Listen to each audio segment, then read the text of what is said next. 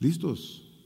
Dice, dice su palabra en la primera carta de Corintios 19, porque aunque soy libre de todos, de todos me he hecho esclavo para ganar al mayor número posible. A los judíos me hice como judío para poder ganar a los judíos. A los que están bajo la ley, como bajo la ley, aunque yo no estoy bajo la ley, para poder ganar a los que están bajo la ley. A los que están sin ley, como sin ley, aunque no estoy sin la ley de Dios, sino bajo la ley de Cristo para poder ganar a los que están sin ley. A los débiles me hice débil para ganar a los débiles. A todos me he hecho todo para que por todos los medios salve a algunos y todo lo que hago por amor del Evangelio para ser partícipe de él. Padre, una vez más, venimos a suplicar de tu ayuda, pues estamos ante tu palabra, esta palabra que ha salido de tu boca y es santa y es poderosa para transformarnos, transformarnos a la imagen de tu amadísimo Hijo Jesucristo, a quien le damos toda la gloria y todo el honor. Y te pedimos, Espíritu Santo, que nos ayudes a recibir y a mí a comunicar correctamente esta parte de tu palabra. Lo pedimos, Padre, juntos en el nombre de Jesús. Amén. Pueden tomar asiento. Yo no sé todos los que todos los que están aquí el día de hoy, si en algún momento dado uh, alguien alguien te invitó al Evangelio, alguien te predicó de Cristo, alguien te insistió, alguien con quien tal vez hayas tú tenido alguna dificultad en un momento dado, que te caía hasta un poquito mal que te estuviera hablando de Cristo, que te estuviera hablando de la palabra de Dios, porque Tal vez en tu opinión tú no necesitabas que se te hablara del Evangelio. Tal vez en tu opinión tú eras una persona muy buena, que seguramente pensabas, yo no mato, no robo, no, no, soy un adúltero.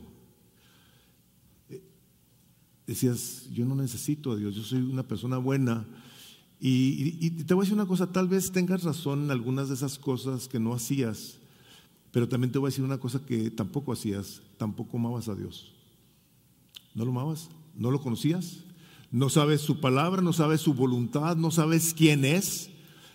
El hecho de que en un momento dado tú pensaras que porque no hacías ciertas cosas te iban a abrir la puerta al cielo, pues lógicamente hacía que tú estuvieras en una situación de, un, de una falta seria de conocimiento acerca de la manera en la que Dios dice cómo es que tú has de entrar al cielo. Y el no hacer ciertas cosas, pues lógicamente no es parte de la manera en la que Dios te, te, hace saber cómo es que tienes que llegar al cielo. Entonces, estas personas que te hablaban, que a lo mejor te hicieron sentir incómodo, fueron, fueron en su momento medios de gracia de Dios. O sea, Dios utilizó a estas personas para alcanzarte a ti con el Evangelio. Fue el Espíritu Santo a través de esas personas las que estuvieron tocando tu corazón. Y que un día, de repente, algo te sucedió. Respondiste a las buenas noticias de Dios para contigo y a partir de ese momento tu vida cambió. Tu vida cambió porque alguien, alguien se atrevió a tomar el riesgo, tal vez con temor, de hablarte del Evangelio y gracias a esa persona tú el día de hoy amas a Dios, amas la palabra, estás aquí, tu vida ha sido transformada.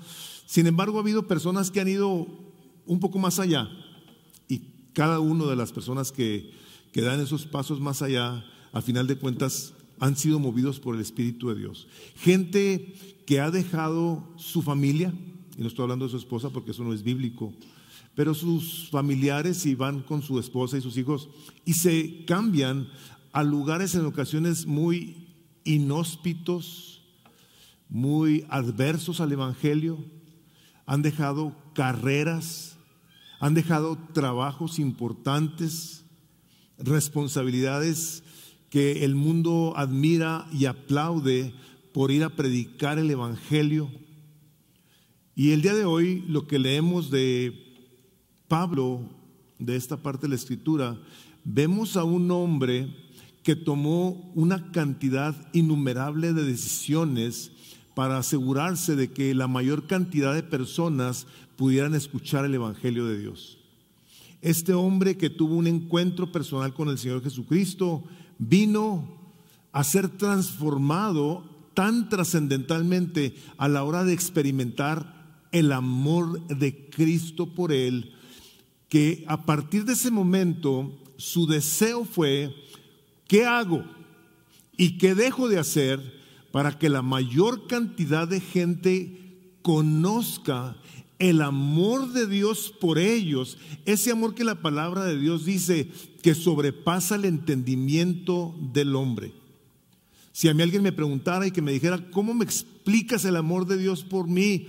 Yo le diría, pues lógicamente está la cruz de Cristo, donde Dios da a su único hijo y deja caer sobre él toda su ira para que él, al recibir esa ira, me perdone a mí y me deje libre para poder amar a Dios, para poder amar a la gente una vez que ese sacrificio fue llevado a cabo. Entonces Pablo, Pablo a la hora de que viene a hablar con estos individuos, les continúa hablando acerca de qué es las cosas que él ha hecho y qué es las cosas que el Espíritu Santo de Dios nos quiere enseñar a nosotros, a ti y a mí, el día de hoy, en relación con este glorioso evangelio que contiene las, las buenísimas noticias que el hombre necesitamos para poder conocer a Dios de una manera personal. Y Pablo empieza hablando, dice, aunque soy libre de todos.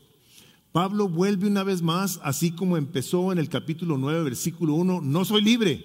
O sea, vuelve una vez más a hablar acerca de la libertad con la que empezó en este capítulo y lo que hace es decirles, yo soy libre de todas las restricciones que un hombre me pueda poner. Yo no trabajo para nadie, o sea, tomé la decisión de no recibir un sueldo de nadie, aunque tenía el derecho de recibirlo, para yo poder estar libre y moverme a donde yo tuviera que ir sin tener que darle cuentas a algún patrón, sin tener que quedar bien con alguna persona, porque con la única persona que él quería quedar bien era con Jesús.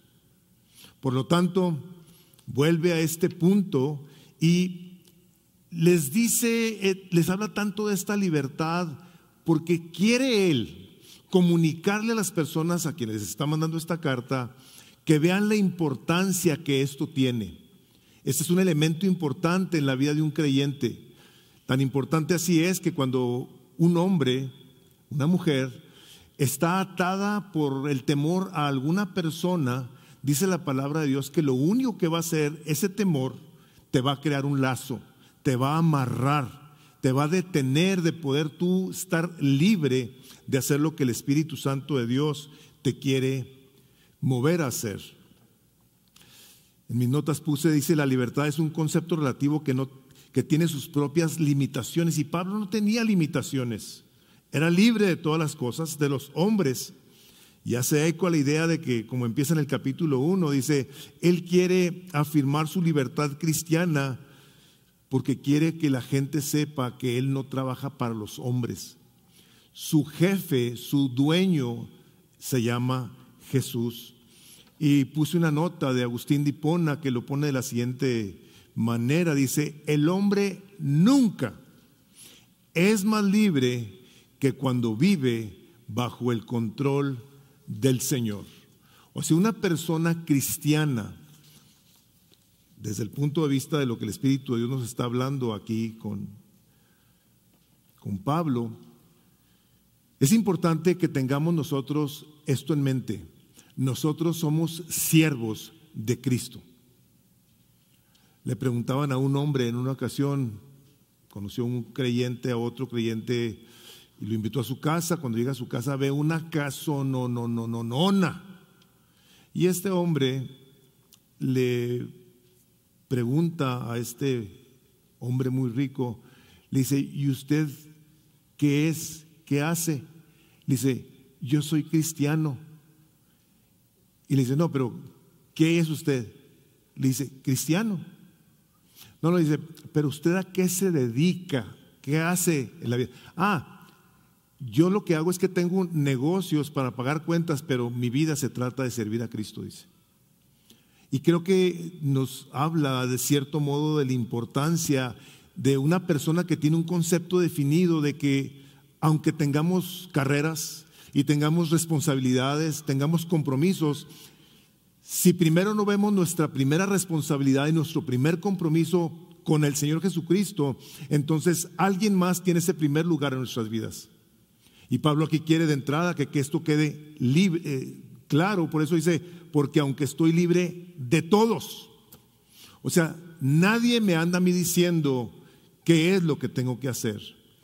Y la verdad que a final de todas las cuentas dice, soy libre de todos, pero me he hecho un esclavo, dice, de todos para ganar al mayor número posible.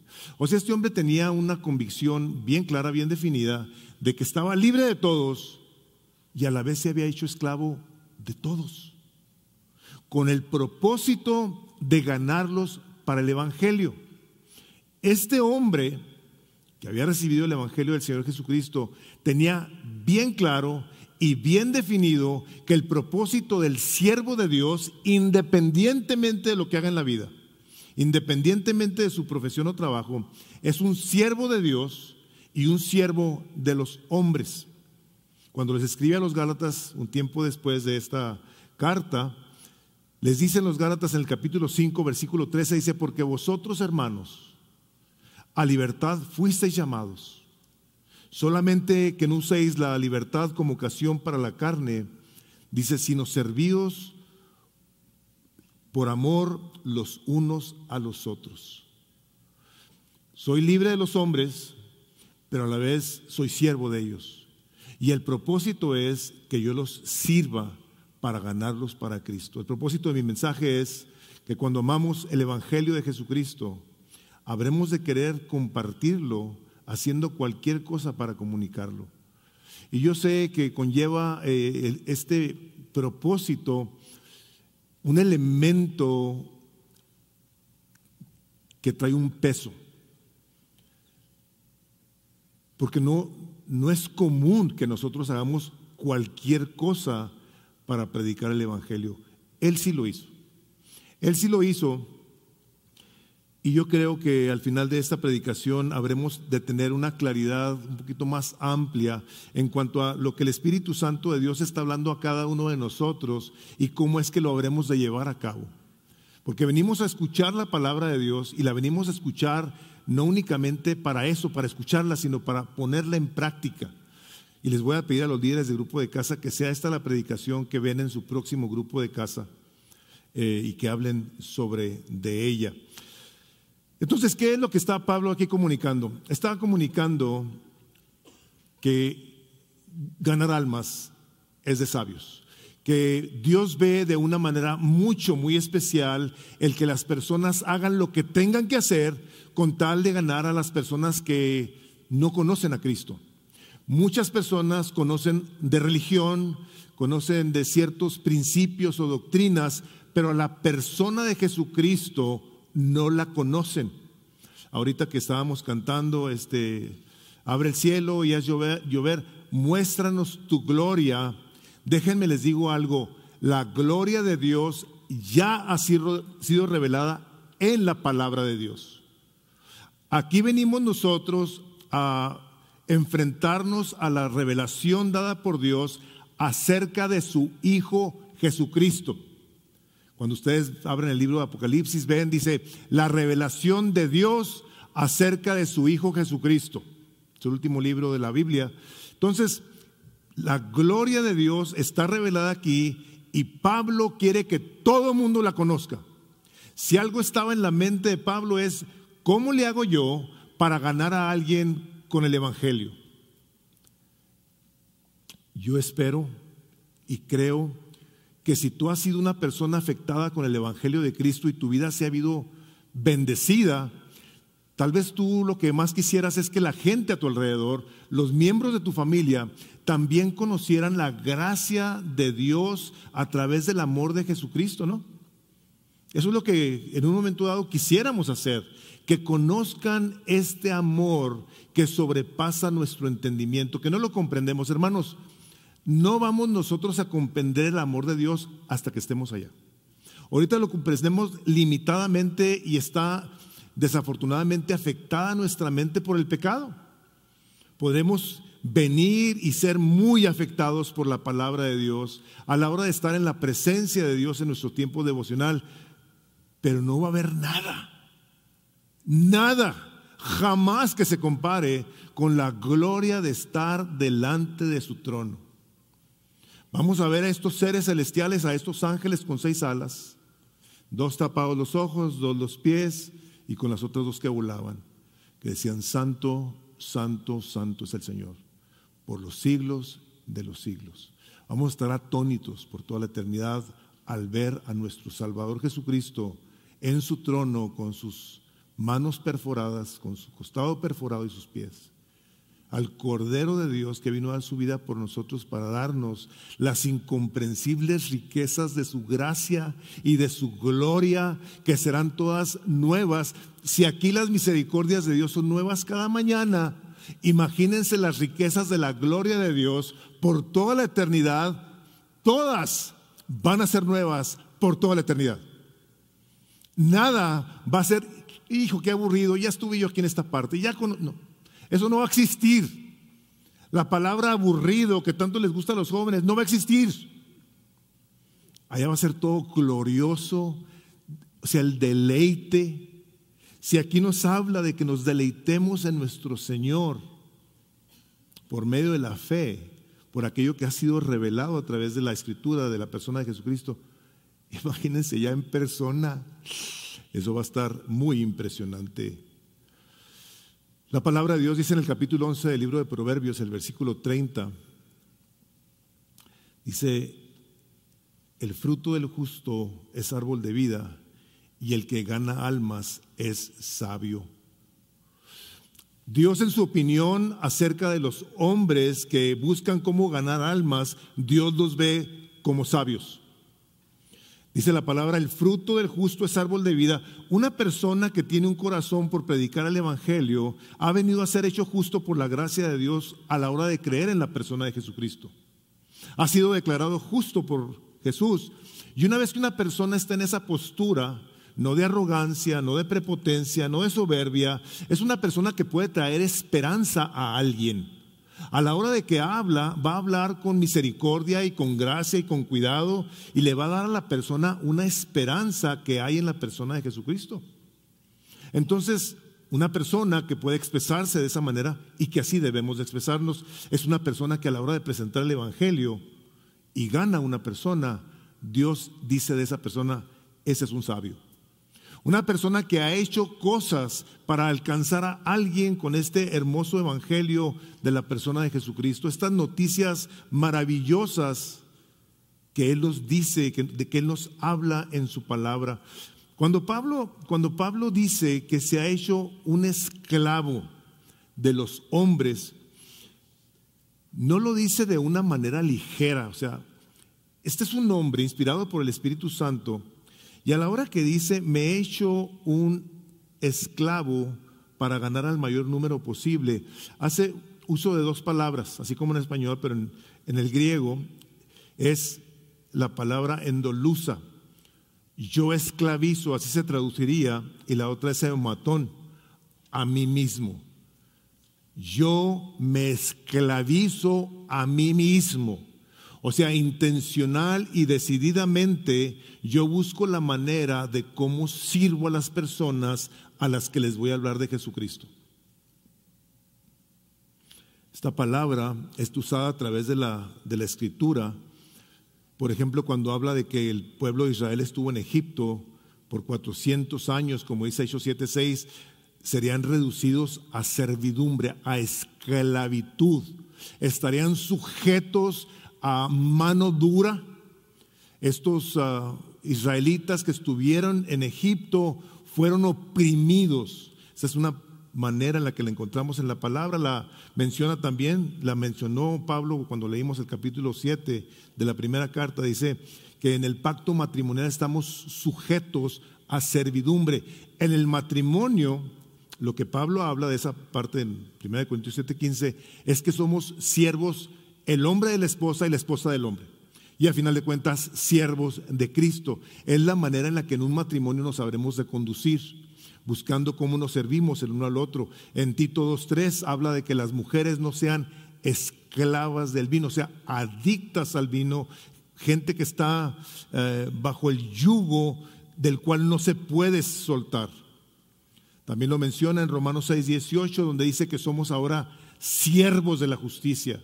O sea que el creyente ahora sirve intencionalmente a la justicia de Dios. Busca la justicia en su persona y busca cómo la comparte.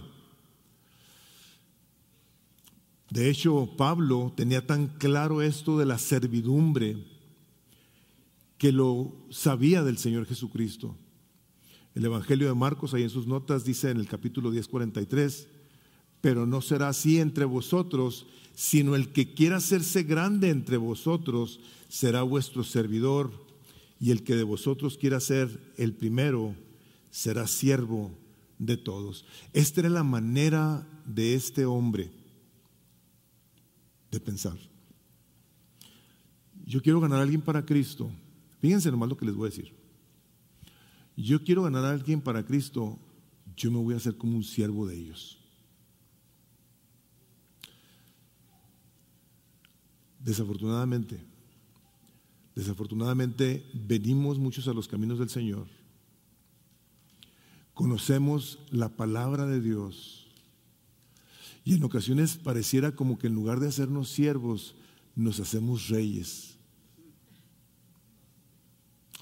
Nos hacemos reyes prepotentes. Y abordamos en ocasiones a las personas con juicio, con actitudes irreverentes, con desprecio, sobre todo cuando las personas no entienden, cuando las personas tienen dificultad en entender el Evangelio de Dios. Yo les he platicado de mi testimonio cuando a mí me empezaron a hablar. Yo le, decía a las personas, no tengo idea, no entiendo de qué me estás hablando, no sé qué es esto de que Jesús murió en una cruz, que vino a dar su vida por mis... No, no sé qué me estás diciendo, o sea, no les entendía. Dirán ustedes, pues qué tonto te estás, pastor, pues sí, pues a lo mejor sí, pero no les entendía. Y me acordé de lo tremendo que son las cosas en un momento dado del Señor, que para un creyente pues son entendibles porque tenemos al Espíritu Santo. Estaba en la universidad, estaba en UTEP, en un curso de, de oratoria. A la maestra se le ocurrió darnos una lista de temas para hablar en la clase. Entonces, al ocurrente, porque un ocurrente haber hecho semejante cosa. Yo estaba muy recién convertido y me pongo a ver la lista de todo eso y venía una palabra que se llama glosolalia. ¿Alguien sabe lo que es eso? No, yo tampoco sabía. Fui y le dije, doctora, le dije, ¿qué es? ¿Cuál es eso? Y me dijo, ah, eso es hablar en lenguas. No, dije, de aquí soy. De aquí soy. O sea, y me pongo a preparar mi, speech ahí. Llego y me paro y que cuando tú te conviertes y te arrepientas, el Espíritu Santo viene y como llenó los 120 que estaban en el atrio ahí, en el lugar ahí arriba y que se les llenan las, las, se les pusieron las lengüetas esas de, de fuego. Terminé, entonces a la hora de que terminábamos de dar la clase, los estudiantes tenían oportunidad de preguntar. Y se levantó una chinita, o japonesa, o china japonesa, no sé qué era. Y luego dice, I don't understand anything. Y así yo, ¿cómo que no entiendes? Ya te expliqué lo que es. Y decía, no tengo idea, decía ella, de lo que estás hablando. Bueno, para no hacerles el cuento largo, la maestra, como éramos tantos en la clase, pues detuvo ahí la situación. Pobre chinita se quedó sin entender lo que era eso, pero ni la, no, la maestra, ni la maestra, dice la tremenda. Este, pero así hay gente que se queda cuando nosotros venimos muy confiados de que les estamos comunicando el Evangelio con mucha gracia. A veces hay personas que están, dice la palabra de Dios que el, el, Dios de este siglo les ha cegado el entendimiento para que no puedan ver la luz del Evangelio de Cristo y se conviertan. O sea, hay una ceguera espiritual en una persona que está recibiendo el Evangelio que no puede ver. Dice la palabra de Dios no únicamente que no puede ver, dice que está muerto.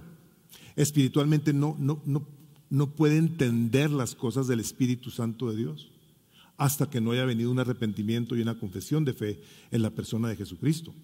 Entonces, Pablo no únicamente busca cómo ser sabio en cuanto a predicar el Evangelio, sino que se hace como ellos, se hace como uno de ellos para ganarlos. Dice, me he hecho a los judíos como judío para ganar a los judíos, a los que están sujetos a la ley, aunque no esté yo sujeto a la ley, como sujeto a la ley, para ganar a los que están sujetos a la ley, a los que están sin ley, como si yo estuviera sin ley, no estando yo sin la ley de Dios, sino bajo la ley de Cristo, para ganar a los que están sin ley.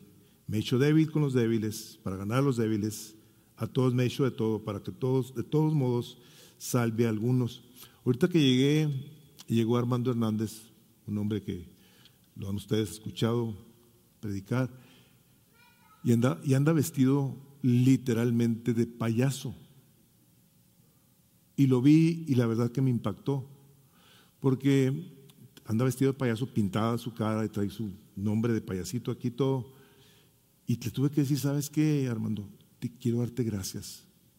Te quiero dar gracias porque estás haciendo por esos niños algo con lo que ellos se pueden relacionar para ganarlos con el Evangelio. Y eso es lo que Pablo hizo, no vestirse de payaso, pero buscó cómo se hizo como ellos, para identificarse con ellos. Esta mentalidad de un siervo de Dios que tenía en gran estima a todas las personas, a todas las personas. Él fue el que escribió Filipenses.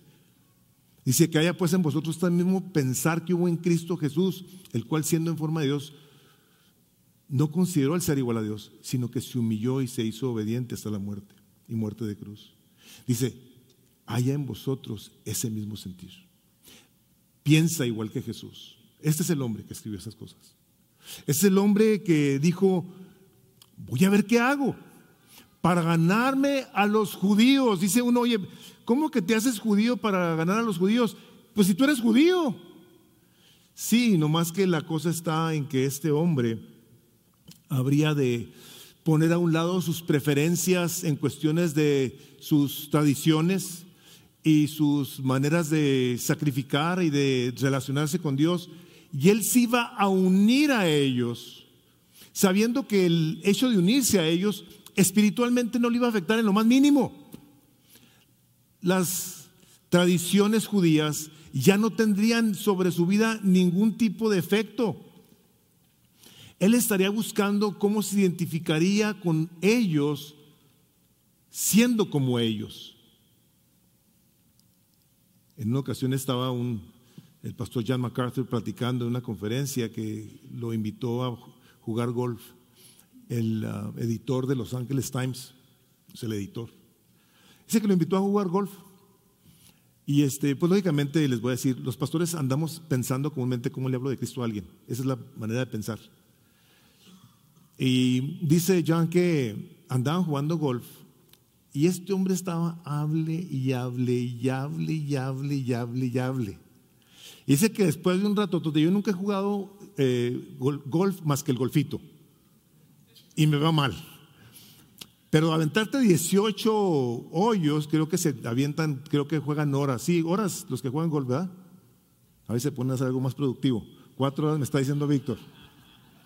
Cuatro. Sé que después, no se crean, no se crean, los que les gusta el golf sigan jugando golf.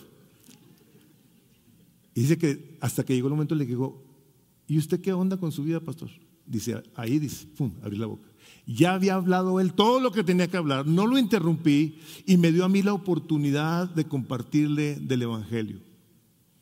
Eso es en gran parte lo que Pablo estaba buscando cómo hacer, cómo identificarse con las personas que eran diferentes a él, a los que estaban con la ley, como si estuviera él también con la ley, A los que no tenían ley, a los que eran los paganos, los impíos, los ah, idólatras que tenían sus imágenes, no se ponía a adorar a las imágenes con ellos, pero la hora que habló con ellos, lo hizo con reverencia, lo hizo con respeto, lo hizo con cuidado cuando llegó al, al, al areópago y veía aquella cosa. Dice la palabra que Pablo ardía por dentro al ver la idolatría de ese lugar.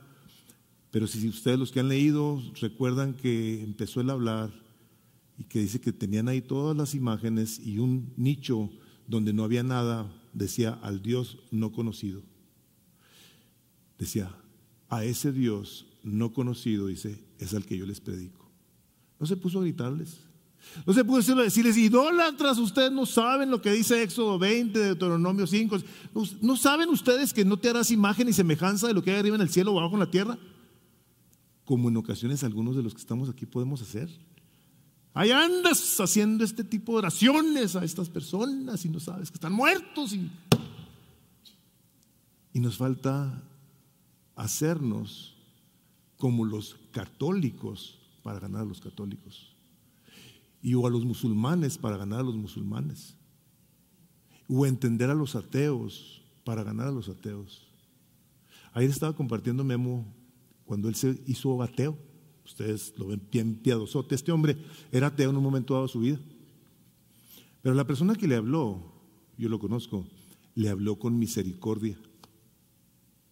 Le habló con paciencia y el Espíritu de Dios tocó su corazón y lo transformó y aquí está.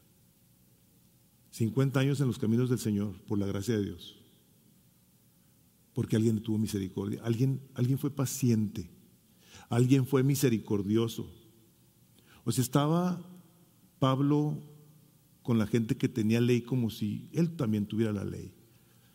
Fue e hizo votos, de hecho en una ocasión se rapó.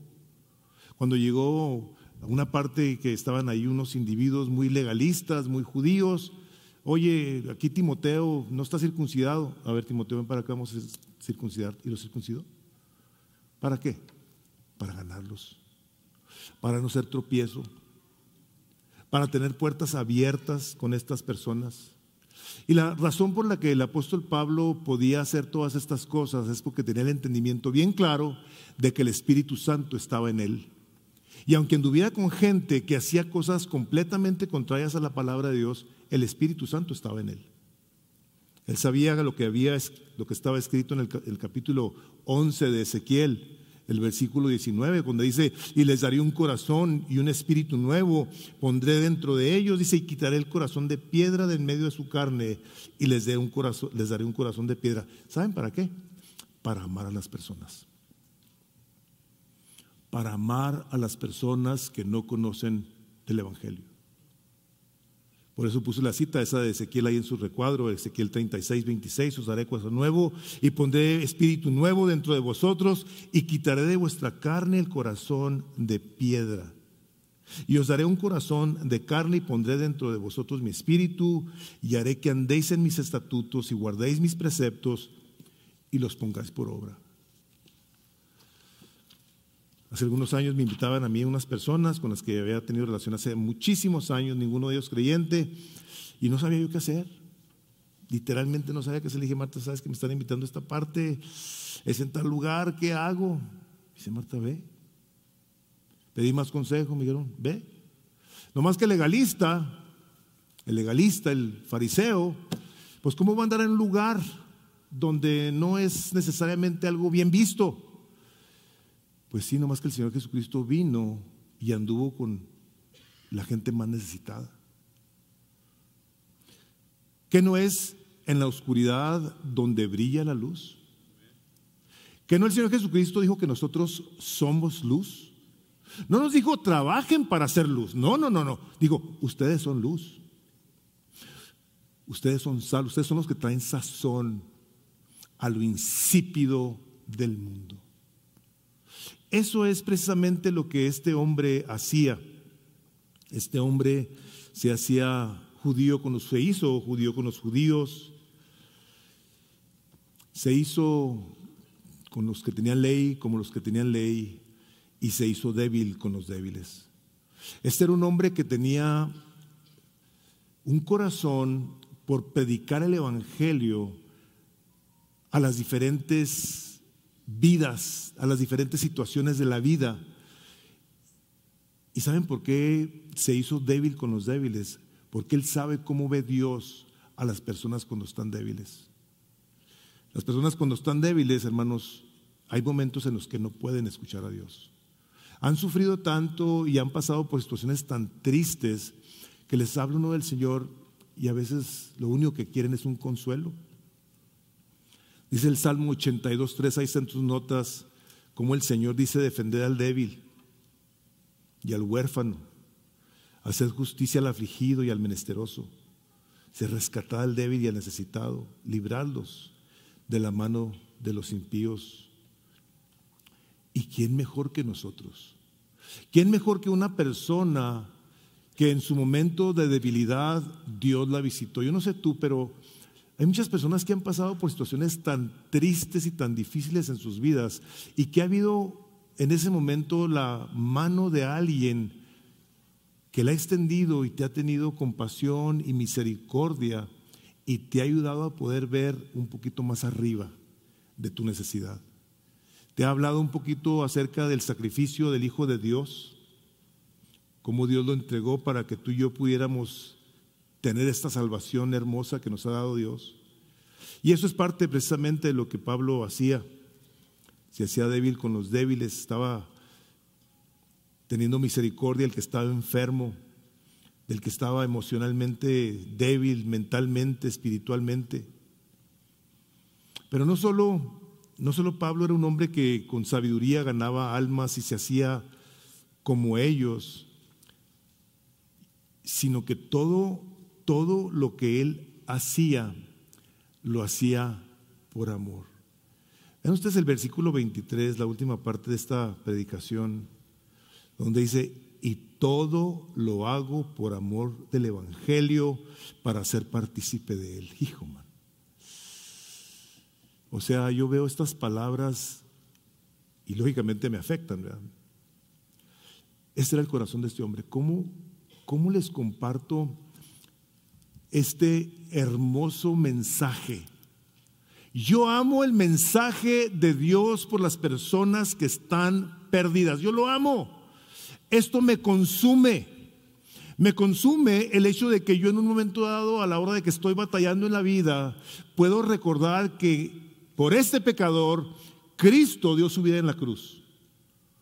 Me tengo que recordar el Evangelio cuando pienso menos de mí. Y cuando pienso de más de mí, me acuerdo de esa cruz. Esa cruz que me recuerda que el Rey de Gloria vino a dar su vida por un pecador. Este hombre amaba el Evangelio y era precisamente por eso, por lo que lo estaba comunicando. Decía Pablo, y lo habíamos visto anteriormente, dice, ay de mí si no lo comparto, decía él. Pero ese lado, ese lado de la obligación, a mucha gente la paga. O a mucha gente la aleja. Ay, no, no, no, espérate. A mí esa situación de compartir el Evangelio me da mucha flojera. O me da mucho pendiente, yo no sé cómo se le hace, etcétera, etcétera. Bueno, es que no amamos el Evangelio es que el mensaje es tan poderoso, tan lleno de poder, que si lo amamos, lo queremos dar. Queremos que alguien más se beneficie igual que nosotros nos hemos beneficiado. Que ahora en el momento en el que tú te acercas a Dios y abres tu boca, tú sabes que el Señor te está escuchando. Porque has escuchado que citamos Hebreos 11:6, pues es imposible agradar a Dios sin la fe. Pero el que se acerca a Él, crea que le hay y que es galardonador de, los que le buscamos. Tú has escuchado esas cosas y ahora vienes y dices, Padre, gracias. Porque has escuchado también aquí que citamos, que entremos por sus puertas con acción de gracias y por sus atrios con alabanza. Tú has escuchado estas cosas que vienen a alterar tu vida de tal manera que te acercan a Dios. Te dan la tranquilidad de venir a esperar en Dios. Y eso es precisamente lo que decía Pablo. Yo quiero compartir esto que amo y quiero seguir siendo partícipe de él. ¿Cómo? Eso dice el, 23. Y todo lo que hago lo amo por amor del Evangelio, para ser partícipe de él. Uno de los más grandes privilegios que tenemos los pastores y en su debido momento quienes comparten el Evangelio es ver la vida de alguien transformada. Amén. Y cómo las personas, no en todos los casos, pero dicen, ¿sabes qué? Gracias por haberme hablado de Cristo. Gracias por haberme hablado de Cristo. A mí, de hecho, me, han, me ha ido al revés. Me han dicho, ¿por qué no me hablaste de Cristo antes? Bueno, ciertas circunstancias de la soberanía de Dios, ¿no? Pero quería Pablo que el amor por el Evangelio se viera de una manera tangible en la vida de aquellos, de aquellos a quienes les iba a hablar. Ahora, el Evangelio, por supuesto, conlleva este elemento de choque, este elemento de dificultad, porque sí amamos este hermoso Evangelio de la gracia de Dios, pero, pero viene acompañado también de muy, muy malas noticias. El Evangelio de Dios es tan hermoso como se pone un diamante sobre una tela negra. Pones el diamante hermoso que brilla por todas partes pero lo hace sobresaltar lo negro. Lo negro de nuestro pecado hace que sobresalta la hermosura de Cristo. En el capítulo 3, no, en, el, en eh, la segunda carta de Tesalonicenses, el apóstol escribe a los tesalonicenses y les, les dice así en el capítulo 1, versículo 7, la mitad les voy a leer. Y también nosotros, cuando el Señor Jesucristo se ha revelado desde el cielo con sus poderosos ángeles en llama de fuego, dice, dando retribución a los que no conocen a Dios y a los que no obedecen el Evangelio de nuestro Señor Jesús. ¡Wow! O sea, Cristo va a regresar y aquellos que no conocen las buenas noticias, no las conocen y no las obedecen, van a recibir un castigo. Van a recibir un castigo. Entonces Pablo, habiendo sido un perseguidor de la iglesia, un blasfemo, como dice él, tiene este encuentro con Jesucristo y su vida es tan afectada, tan trascendentalmente afectada, que este hombre arde en una pasión primero que todo por los judíos. A este hombre le consumía el hecho de que los judíos no conocieran a Jesús. Habla de ellos, dice en el capítulo 9 ah, de Romanos, dice que tengo gran tristeza. O sea, Pablo tenía esta tristeza en su corazón, dice, y dolor, y, continuo dolor en mi corazón.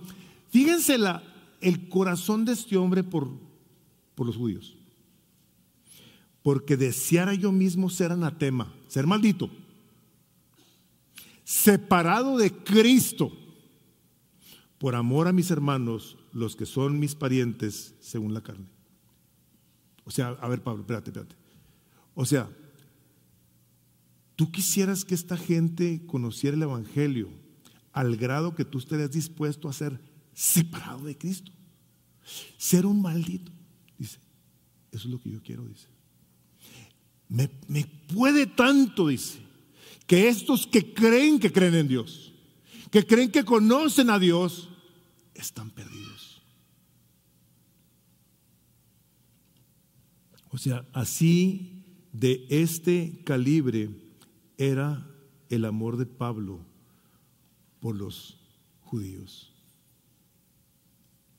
En ocasiones yo sí me pregunto que si habremos nosotros de tener un corazón por el Evangelio de esa manera. Si alguien nos puede que esté perdido. 1 Pedro 4:17 dice, porque es tiempo de que el juicio comience por la casa de Dios y si comienza primero por nosotros, ¿cuál será el fin de los que no conocen el Evangelio de Dios? Este mensaje, y te lo quiero leer, te quiero leer, te quiero leer lo negro, lo negro del Evangelio, te lo quiero leer. Y si gustas leerlo tú en tu Biblia, para que sepas, abre tu Biblia en el capítulo 3 del libro de Romanos, para que veas la opinión de Dios acerca de los que no conocen el Evangelio. de los que no tienen a Cristo en su vida. Esto, recuerden, ha salido de la boca de Dios. Está inspirado por el Espíritu Santo de Dios y ha usado a hombres, como en este caso a Pablo, que escribió la carta a los romanos. El versículo 10 dice así, como está escrito, o sea, en otras palabras, así dice el Señor, hagan de cuenta, no hay justo ni aun uno, no hay quien entienda, no hay quien busque a Dios, todos se han desviado, a una se hicieron inútiles, no hay quien haga lo bueno, no hay ni siquiera uno. Sepulcro abierto su garganta, engañan de continuo con su lengua, veneno de serpientes hay bajo sus labios, llena está su boca de maldición y amargura, sus pies son veloces para derramar sangre, destrucción y miseria hay en sus caminos, y la senda de paz no han conocido, no hay temor de Dios delante de sus ojos. Ahora bien, sabemos que en cuanto dice la ley, los que lo dice a los que están bajo la ley, toda la gente que cree que por los diez mandamientos y cumplir la ley de Dios, dice, para que toda boca se calle y todo el mundo se ha hecho responsable delante de Dios. Este es Dios hablando, dice, así está el hombre sin Dios. Esas son las malas noticias. Las terribles noticias de cómo piensa Dios de una persona que no lo conoce. Pero vean ahora el versículo 20. Porque por las obras de la ley ningún humano será justificado delante de él. Pues por medio de la ley viene el conocimiento del pecado. O sea, nosotros sabemos lo que es pecado porque la palabra de Dios nos dice, amarás a Dios con toda tu mente, todas tus fuerzas, con todo tu ser. Ah, yo no lo amo de esa manera. Ah, entonces es pecado, sí, ese es pecado. No robarás, yo robo, es pecado, sí. No adulterarás, yo adultero, sí, eso es pecado. La ley nos ha instruido todo lo que es pecado. Amarás a tu prójimo como a ti mismo, el segundo mandamiento, yo no los amo. Es pecado, sí, sí es pecado. Dice, por medio de la ley, dice, ningún ser humano será justificado delante de Dios. Pues por medio de la ley viene el conocimiento del pecado, pero aparte de la ley, la justicia de Dios ha sido manifestada atestiguada por la ley y por los profetas. Es decir, la justicia de Dios por medio de la fe en Jesucristo para todos los que creen. Porque no hay distinción, por cuanto todos pecaron y no alcanzan la gloria de Dios, aquí está, siendo justificados gratuitamente por su gracia, por medio de la redención que es en Cristo Jesús. La ley no te salva, tus buenas obras no te salvan, la única persona que te salva se llama Jesucristo. ¿Crees en Él? Si tú crees en Él y tú confiesas con tu boca, tú confiesas que Jesucristo ha sido levantado por Dios de entre los muertos, serás salvo. Porque con la boca se confiesa para salvación y con el corazón se cree para justicia. Tú eres declarado justo en el momento en el que tú pones tu fe en el Salvador. Tú y yo necesitamos que alguien nos salve de esta lista terrible. Y una vez que vienes a creer en la persona de Jesucristo, la justicia de Jesucristo se te es regalada a ti. Y a partir de ese momento, Dios en lugar de verte a ti, todo pecador como está aquí, al que va a estar viendo es a su amado Hijo Jesucristo. Ahora ve a Jesús en ti. Esto es el mensaje del Evangelio por el cual Pablo ha hecho lo que tiene que hacer las cosas que estaban a su favor las ha hecho a un lado, sus privilegios y sus derechos y privilegios los ha hecho a un lado. ¿Para qué? Para ganar al mayor número de gente con el Evangelio. Él estaba completamente convencido de la dificultad que el hombre tiene para creerle a Dios. En el capítulo 1 del Evangelio de Juan, el versículo 11 dice, a los suyos vino. Jesucristo vino al pueblo de Israel, dice, y los suyos no le recibieron. No le recibieron. Dice, pero a todos los que le recibieron, a los que creen en su nombre, les dio potestad de llegar a ser hechos hijos de Dios. Tú llegas al Señor Jesucristo por medio de la fe en Él a ser parte de la familia de Dios.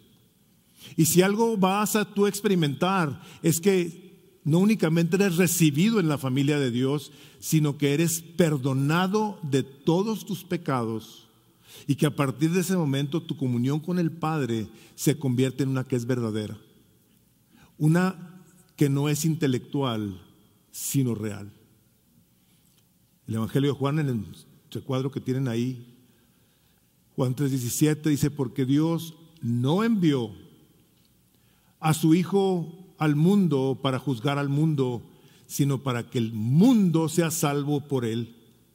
El que cree en él no es condenado, pero el que no cree ya ha sido condenado porque no ha creído en el nombre del unigénito de Dios. O sea, hay gente que dice, ¿por qué Dios me va a mandar al infierno? No, Señor, usted se va a mandar solo al infierno. Él no vino a mandar a nadie al infierno. Envió a su Hijo para que el que cree en Él sea salvo. Él no vino a juzgar, vino a dar. Y saben, la, hermosa gracia de Dios de este, este Evangelio es esto. Es una persona. Es Jesús. El Señor Jesucristo dijo, yo soy la puerta. Si alguno entra por mí será salvo y entrará y saldrá y hallará pasto. O sea, andas perdido. Yo soy la puerta. Tú vienes y entras por mí y vas a encontrar comida para tu alma, paz para tu espíritu, gozo para tu ser. El ladrón solo viene para matar y hurtar y destruir. Yo he venido para que tengan vida y la tengan en abundancia. Yo soy el buen pastor, le estoy leyendo de Juan 10, 9, y es el versículo 11, yo soy el buen pastor, el buen pastor da su vida por las ovejas. Eso es lo que Pablo quería que la gente supiera, que hay una persona que los ama. Hay una persona que a ti y a mí el día de hoy nos ama de una manera incomprensible. Incomprensible, o sea, este es un amor que, que lo podemos ver en la palabra de Dios, pero que lo podemos experimentar a la hora de que ese velo que el Señor Jesucristo abrió cuando murió nos permite llegar a la presencia de Dios con plena certidumbre de fe. No es a ver si Dios me oye, no, no. Tú llegas creyendo su palabra, orando conforme a su voluntad y su palabra dice, y yo te voy a oír. Te voy a oír a la hora que tú vengas y que me pidas perdón. A la hora que creas lo que yo te estoy diciendo, que es diferente a lo que tú piensas de ti. Hay nomás dos maneras de llegar al cielo. La que el hombre ha inventado, todas sus doctrinas, todas sus ideas, todas sus religiones, en donde el hombre hace obras para ganar a Dios. Y la otra es la que Dios ha diseñado la que dice, este es mi Hijo amado. El que cree en Él va a ser salvo. Por eso el apóstol Pablo cuando escribe a los romanos, en el capítulo 1, dice, porque no me avergüenzo, dice. No me avergüenzo del Evangelio. Dice, pues es poder de Dios para salvación a todo aquel que cree, del judío primeramente y también del griego, porque en el Evangelio la justicia de Dios se revela por fe y para fe, como está escrito, mas el justo por la fe vivirá. Es tu fe en la persona del Señor Jesucristo en donde vas a encontrar poder para salvación, poder para ser tú libre de las ataduras del pecado que te dominan, del temor a la muerte que te oprime, de tus hábitos de los cuales no te puedes desafanar, es el poder del Espíritu Santo de Dios que viene por medio del Evangelio, por medio, por medio de la persona de Jesucristo, y que decía Pablo, yo no me voy a avergonzar de eso. No me voy a avergonzar de eso. Pero ¿saben algo? Estas predicaciones donde vemos que gente no se avergüenza y que estamos ahí sentados y decimos, hijo, a mí sí me da pena, a mí sí me da temor. ¿Saben? Estaba orando y estaba pidiendo al Señor que me ayudara a, a ver qué iba a compartir en la mañana, en la reunión de oración. Y esto fue, lógicamente, el Espíritu Santo que me abrió los ojos. Voy a cerrar con esto, porque me encontré que Pablo, Pablo también tenía temor de predicar el Evangelio. aunque no se avergonzaba de él, decía, hay temor en mí. Y les pido, como vamos a leer ahorita, que oren por mí. Abran sus Biblias en el capítulo 6 del libro de Efesios y con esto vamos a cerrar. 6 de Efesios. Está hablando aquí en esta parte del versículo 10, a partir de ahí, acerca de la manera en la que nos habremos de, de vestir por medio de la fe en la persona del Señor Jesucristo. Dice el capítulo 6, versículo 10 de Efesios. Por lo demás, hermanos, fortalezcanse en el Señor y en el poder de su fuerza. Revístanse de toda armadura de Dios para que puedan estar firmes contra las insidias del diablo. Porque nuestra lucha, vean esto, no es contra sangre y carne, sino contra principados, contra potestades, contra los poderes de este mundo de tinieblas, contra las fuerzas espirituales de maldad en las regiones celestiales, por, celestes. Por tanto, tomen toda la armadura de Dios para que puedan resistir en el día malo y habiendo hecho todo, estar firmes. Estén pues firmes, ceñida su cintura con la verdad, revestidos con la coraza de la justicia y calzados los pies con la preparación para, para anunciar el Evangelio de la paz.